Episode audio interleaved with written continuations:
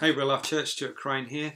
Thank you so much for joining us this Sunday morning as we're into the second part of our new sermon series on the Apostles' Creed entitled I Believe, where we're looking at things that are certain in an uncertain world. Now, this creed we saw last week was an ancient uh, statement of faith uh, handed down from the early church to us that was used by believers um, as a confession at their baptism. When a new person became a Christian, and they were entering the church and being baptized, they would state this creed out loud as a confession of their faith, saying what they believed in, and then be welcomed into the church. And we started looking at this last week um, to help us, and we looked at the first two words I believe. And what we're going to be doing is basically just picking up from there and continuing on this morning. Um, before we do that, I'm going to read the creed to you to remind us. The, we'll put it in the link below if you want to read it for yourself. But this is what it says it says, I believe in God, the Father Almighty,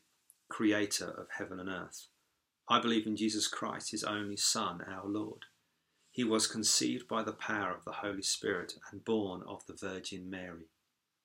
He suffered under Pontius Pilate, was crucified, died, and was buried. He descended to the dead. On the third day he rose again. He ascended into heaven and is seated at the right hand of the Father. He will come again to judge the living and the dead. I believe in the Holy Spirit, the Holy Catholic Church, the communion of saints, the forgiveness of sins, the resurrection of the body, and the life everlasting. Great stuff.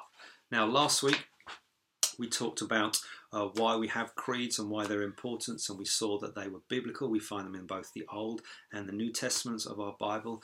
We see that they carry biblical truth with them, they're a way of conveying that.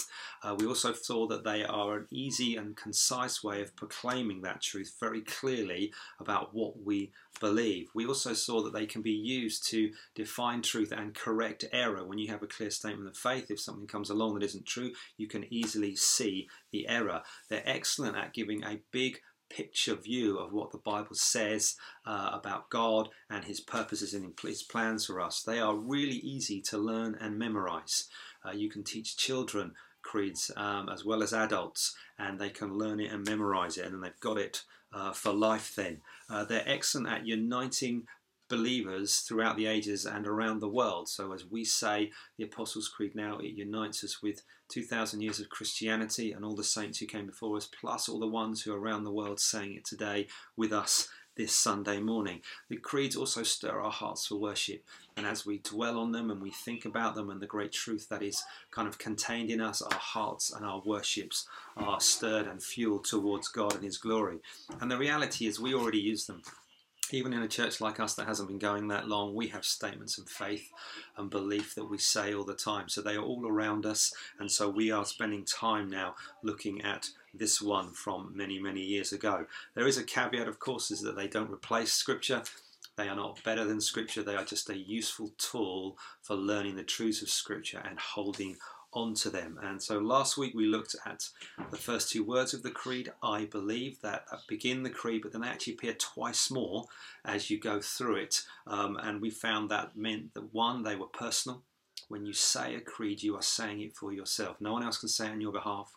When you're stating what you believe, you have to own it as a personal commitment, just like what it means to become a Christian and say, I will follow in Jesus. You make that decision for yourself. The second thing we found is that because that word believe is in there, it's because it's about faith. It's about what we agree with, what we think is true. It is about what we trust and we have confidence in. It is about what we are committed to uh, and what we are going to build our life on. And the third one is it's about sorry, the fourth one is about what it, it's obedience that we are going to obey and what we believe affects our life and carries on through it. And um, as part of our lockdown living.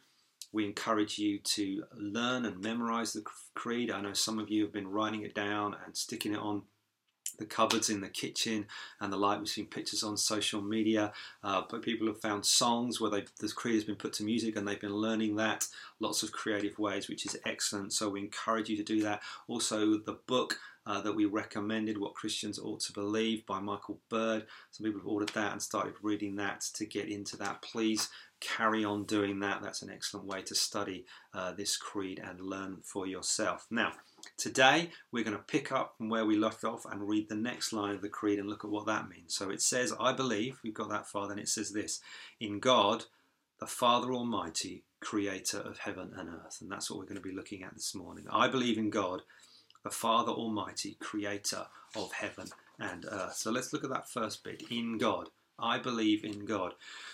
When we talk about uh, faith and what we believe in as Christians, it is fixed firmly in one place, and that is a belief in God as revealed to us in the Bible. It's not a vague idea of some kind of we believe in some God up there, out there, or some vague idea of uh, a benevolent force in the universe or spirit. It is focused particularly on one God, and that is the one true God revealed to us in the Bible that we see there.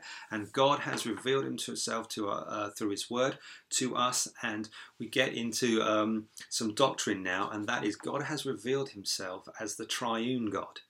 And what does that mean? Well, that is the God who is three in one. And theologians uh, use the word Trinity, the doctrine of the Trinity, to sum up this teaching. And the doctrine of the Trinity is foundational to the Christian faith. It is foundational to the storyline of the Bible, and it's foundational to the creed that we have just read out to you. So, what does that mean? Well, Trinity. Uh, basically means three in one, three in oneness. Um, that God is one God, He is three persons Father, Son, Holy Spirit and each person is fully and completely God. Which, if you did that as a mass uh, sort of equation, it would be 1 add 1 add 1 equals 1, which doesn't really make sense. And the doctrine of the Trinity has taxed the minds of some of the greatest theologians who have ever lived, some of the wisest people who've ever lived, and they've kind of been sort of grappling with this truth. And the reason for that is that in the doctrine of the Trinity, what we are trying to do is to describe the indescribable. We are trying with finite minds to understand an infinite God. We are creatures who are trying to understand our Creator. And whenever that happens, we can look at the revelations God's given us. But if we're trying to go beyond that, it gets more and more difficult because we are finite, we are small, God is above us, God is greater than us, He is infinite, and we can't fully grab hold of it. Um, and so when it comes to the doctrine of the Trinity, you'll find if you look, search through your Bible, you won't find that word anywhere. Trinity does not eh, is not a Bible word. It is a word that was coined to sum up what the Bible teaches about God, that there is one God, He is three persons, and each person is fully God. And as we study the scriptures, you you kind of you see those truths coming through. But in us trying to understand the doctrine of the Trinity, sometimes it's easier to say what it's not to help us understand rather than what it is. Um, and over the years, theologians have grappled with this um, because sometimes people look at the doctrine of the Trinity and they're trying to balance the unity of one God between the diversity of Him being three persons. And the danger is you stray from one side or you stray to the other. And what's happened over the years is um, heresies have arisen that have had to be kind of combated by the church, saying, actually, no, that's not what we believe. And some of the false beliefs about the Trinity are that um, there is one God, but he has kind of three hats, if you will, three roles. Um, just like myself, I am one person, but I'm also a I'm a father, I'm a uh, husband, and I'm also a church leader. So it's one person but got three roles. So well, that's what the Trinity is. But actually, that's the ancient heresy of modalism because it denies the fact that there are three. Um, there are three within the Trinity, three separate persons in the Trinity. So we reject that. The other thing is to say, well, maybe they're just three gods. Actually, we'll, we'll go to the diversity end of the spectrum, but that's the ancient heresy of tritheism that says actually, no, there isn't one God, there's actually three gods, which the Bible completely denies. There is, Hear, O Israel, the Lord your God is one and you shall worship and love the Lord your God with all your heart, soul, mind, and strength.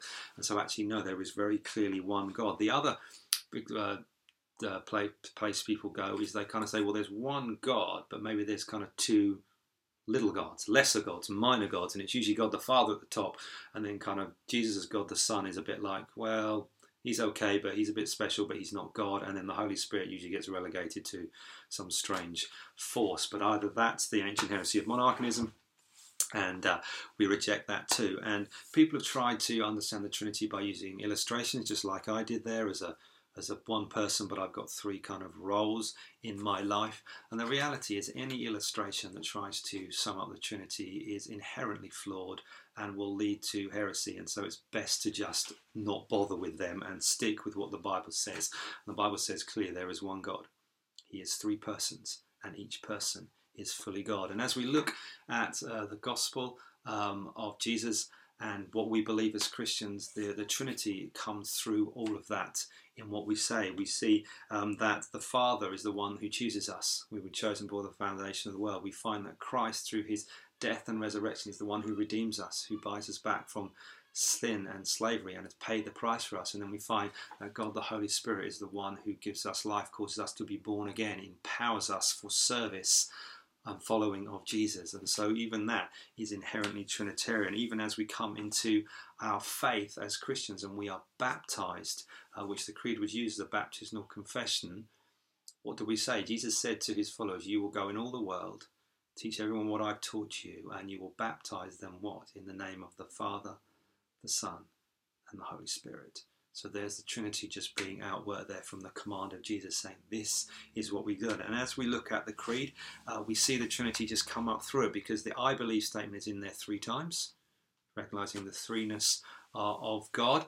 And it says, I believe in God the Father. Then the next one is, I believe in Jesus as God the Son. And then towards the end is the final, I believe in the Holy Spirit.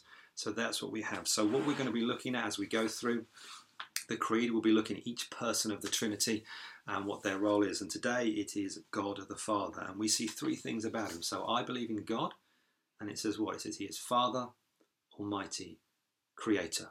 And so we're going to look at first the, those three things in order. The first one, I believe in God the Father. I believe in God the Father. So the first thing we can be certain about in an uncertain world is that God is our Father. That means He's personal. That means He can be known. That means we can have a relationship with Him. As we look in our Bibles and we go back to the Old Testament, we see God revealing Himself as Father to the nation of Israel. We see in the prophet Hosea talks about uh, God the Father carrying the nation like, like a child um, because they were struggling, and that's what he did. That's the role of the father. We see in the Psalms that he is a father to the fatherless, in a general sense of the outcast and the poor. And then we move into the New Testament, and Jesus comes and he reveals God as our Father, and he does that in the most uh, kind of famous ways in the Lord's Prayer, which what we've looked at at the beginning of the year. The prayer simply starts, Father, Abba, Father, dear Father it begins. And so we can relate to God as our Father, which is just a wonderful truth for us. Now, thinking about God as Father, I know can be painful for some people uh, because your earthly example of a father was poor. Um, they might have been cruel, uh, vindictive, abusive, absent, distractive uh, around you. They might be uh, away from you because they have left, or worse yet, they may have died, and all those things can be very difficult and painful to process. Um, but God revealing Himself to us as Father is like the ideal father for us, better than any human father could ever be. He's the example that all human fathers should aspire to about what being a dad really is like. And so, God the Father is like a human father in many ways, and He's unlike a human father in ways too. So, let's have a look at these. He's like a human father in these ways He loves us and cares for us. Like human fathers should love and care for their children, God loves you, God cares for you, God wants to know you and be in relationship with you. God is a father because we are made in His image as a human being, you are made in the image of God, just like uh, our children represent their parents and represent their father. In that, you can see family likeness coming through very quickly in a newborn child. We are like our Father in heaven. We can be, He can be known. Just like human dads can be known, God can be known, and that God, that relationship can grow and develop. So we have a Father in heaven who can be known, and we can grow that relationship with Him. We are His children. We have been adopted into his family and we enjoy all the privileges that come with that. The privilege of being uh, children, that we can have full access to our Father, that we can talk to Him, that we can know Him is wonderful. Uh, he knows all our strengths and weaknesses. He knows everything about us. He knows what's the good stuff, He knows what's the bad stuff, and He still loves us anyway, which is just wonderful news. He is close to us. Like human fathers can come, be there by their kids, hold them, cuddle them, carry them if necessary. God is close to us. He is with us. He listens to us. He is not too busy or distracted, um, stuck on his phone or elsewhere at the office. He is there and he is attentive when we call and when we cry to him. He's also not like human fathers in that he is completely perfect and completely good. Every human father, no matter how hard they try, will fail. They get things wrong, things don't go right, they can be short, they can be bad tempered, even with the best intentions to try and be a good, loving father, they all fail at certain points. But the great thing about God is He never fails. He is never vindictive. He is never cruel. He is never mean to his children. He loves them and cares for them. He is always with them. He never leaves. He never forsakes them. He's never off somewhere else. He's never absent. He is right with them. He does not fail them. God cannot fail us as his Father. He is always there, planning for us, helping us, guiding us, and ultimately he can turn all things out for our good. But in saying God is our Father, we're not saying God is male. We just have to be clear about that. Uh, when God created humans, he created Adam and Eve, male and female, and in the image of God, He created them. So when we talk about God as Father, we're not saying that He is male.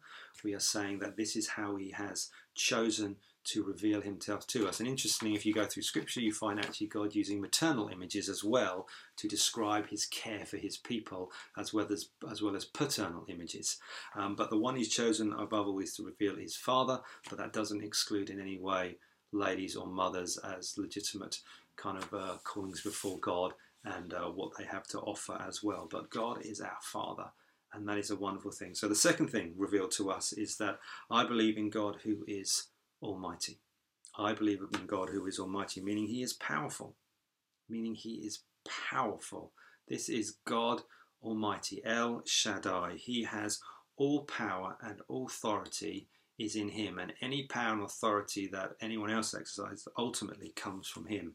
And this word, kind of almighty, covers the fact that he is all powerful, the fact that he is all knowing, the fact that he is all present, he is self existent, he is unchangeable, he has full perfection and infinite majesty within his being. He is incredible and mighty, and what seems impossible for us would be possible for him because of his power. Now, this does not mean that his power is vindictive or cruel. Um, because of remember the first point he is our father he is our loving father his power is used in line with his character so his power he is a father almighty and so we have a loving Heavenly Father who is all powerful before us. So he is not unloving, he is not random, he is not unjust in any way or inconsistent. He is power is used in line with his character and nature. He is ruling and reigning in kingly authority over all things, and that power enables and frees us to serve and worship him. He is not limited by anything beyond his own character. There is no force outside that can put pressure on God or force him to change or ch- change his ways or force him to do something he doesn't want to do. He has infinite power to achieve his purposes. Now, where do we see this power displayed? There's three things we can just dwell on. The first one is we see his power displayed in creation, which we're going to look at in the next point when we get to Creator. The second thing is we see his power displayed in the cross of Jesus Christ and his subsequent resurrection. And this is one of the great ironies of our Bible is that God's power was displayed in weakness.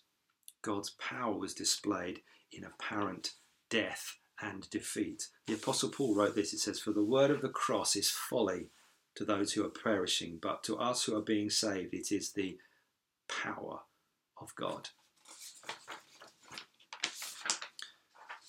Second place, oh sorry, the third place where we see God's power displayed, and that is in the gospel of Jesus Christ. The good news uh, that goes out into the world that men and women can be saved from their sins and know Jesus and have eternal life. Because it says this in Romans 1 16 it says, For I'm not ashamed of the gospel, for it is the power of God for salvation to anyone who believes, to the Jew first and also to the Greek.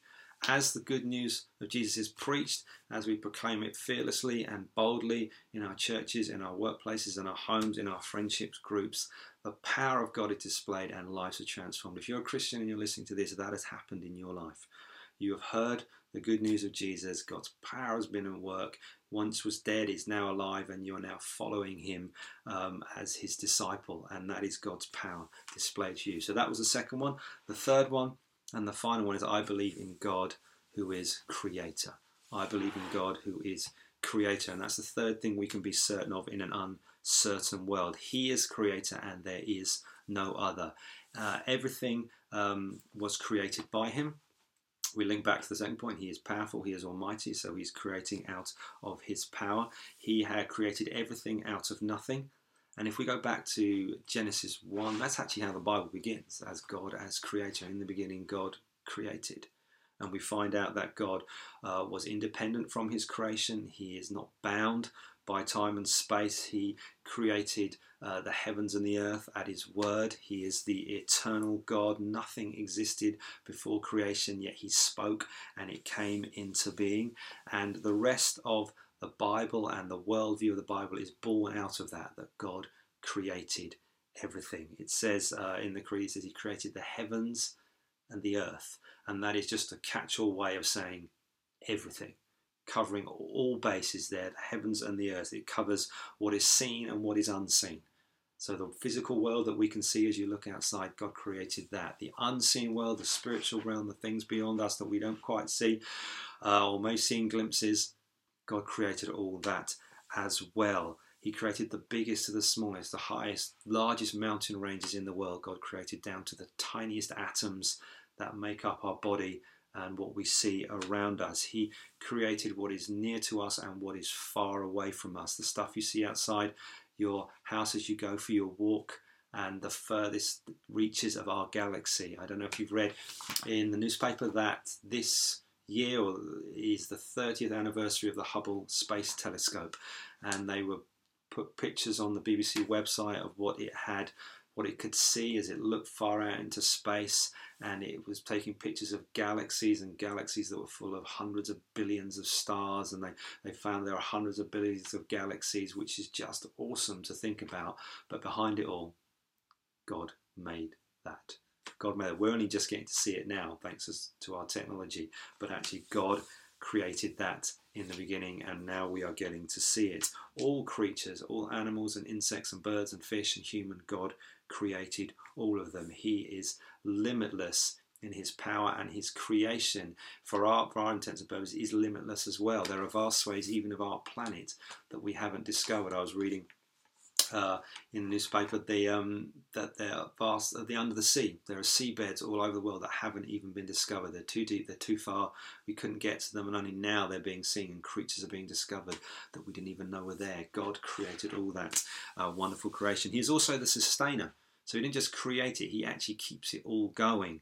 Uh, there are modern views that say, well, God created, then he kind of cleared off. He, he, like Elvis, he left the building, but actually, no, God is present. He is sustaining this worth. He is holding it all together.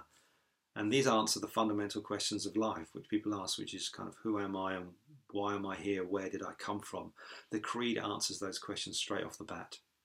God created, God made you, God is powerful, He loves you and wants to know you, um, and they are wonderful truths to dwell on. Let's finish now with a little bit of application for our lockdown living. Here, it's two things I just want to suggest to you out of this, out of these truths that we can maybe put into practices. The first one is to get to know God as your Father.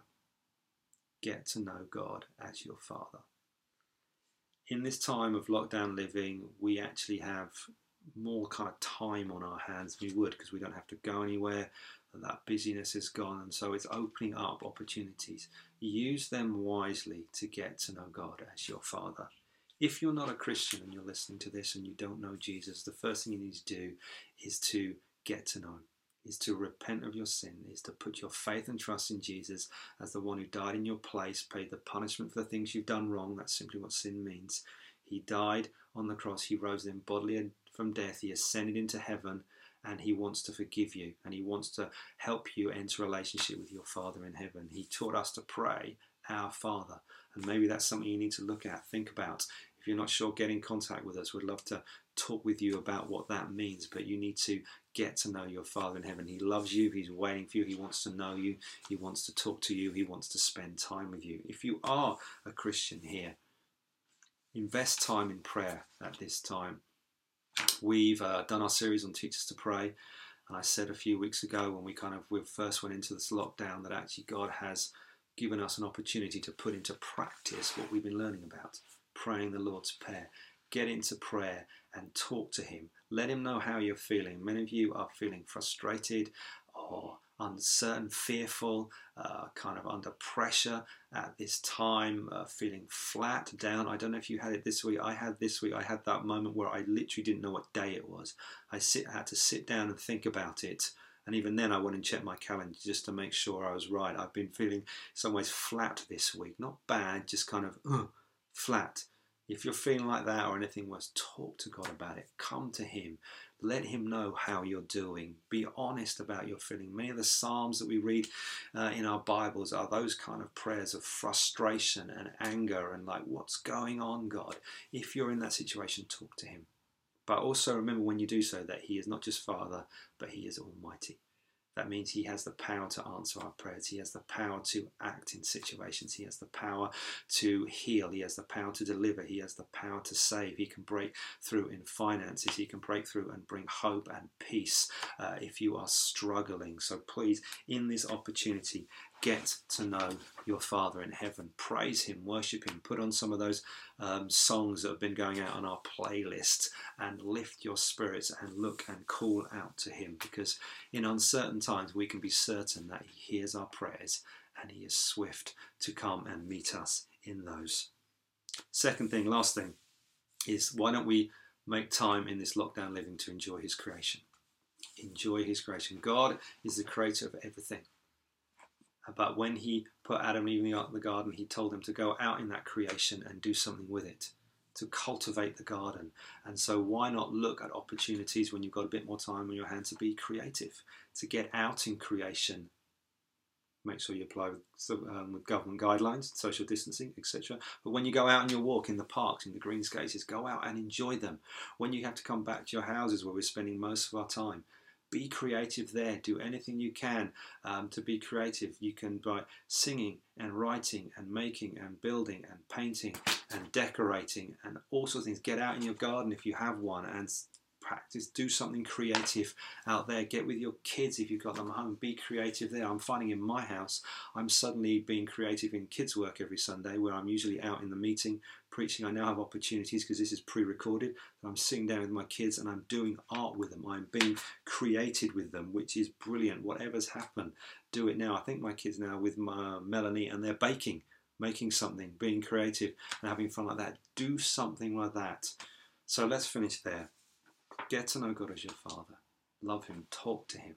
Bring how you're feeling to Him. Remember that He is powerful and mighty to save. Bring your request boldly to Him and enjoy the creation He's given you and the creativity He's put in you because you are made in His image. I'm going to finish. I'm going to pray and then we're going to wrap up our time together. Please keep reading the Creed. Please keep getting into that. Read the book uh, and enjoy what um, God is teaching us through this. So let me pray. Lord Jesus, we thank you that you are with us. We thank you that your presence here. We thank you that you've revealed God to us as Father Almighty, creator of heavens and earth, Lord. And we, we come before you now, God, and say, we love you, we praise you. We're not sure what's going on in this season, God, but we trust you. We thank you that you are with us. Lord, we thank you that you are powerfully moving in this place to bring uh, plans and purposes for you, God. We pray um, that you use them for your glory, use us for their glory, God. We pray you release your creativity in us, that we see more of it, we enjoy your creation, we do all the things uh, that we can to make the most of this time together. Amen. Okay, we're done. If you haven't caught up on some of the videos, they'll appear on the screen around me. And last thing I'll say is uh, wash your hands and stay close to Jesus.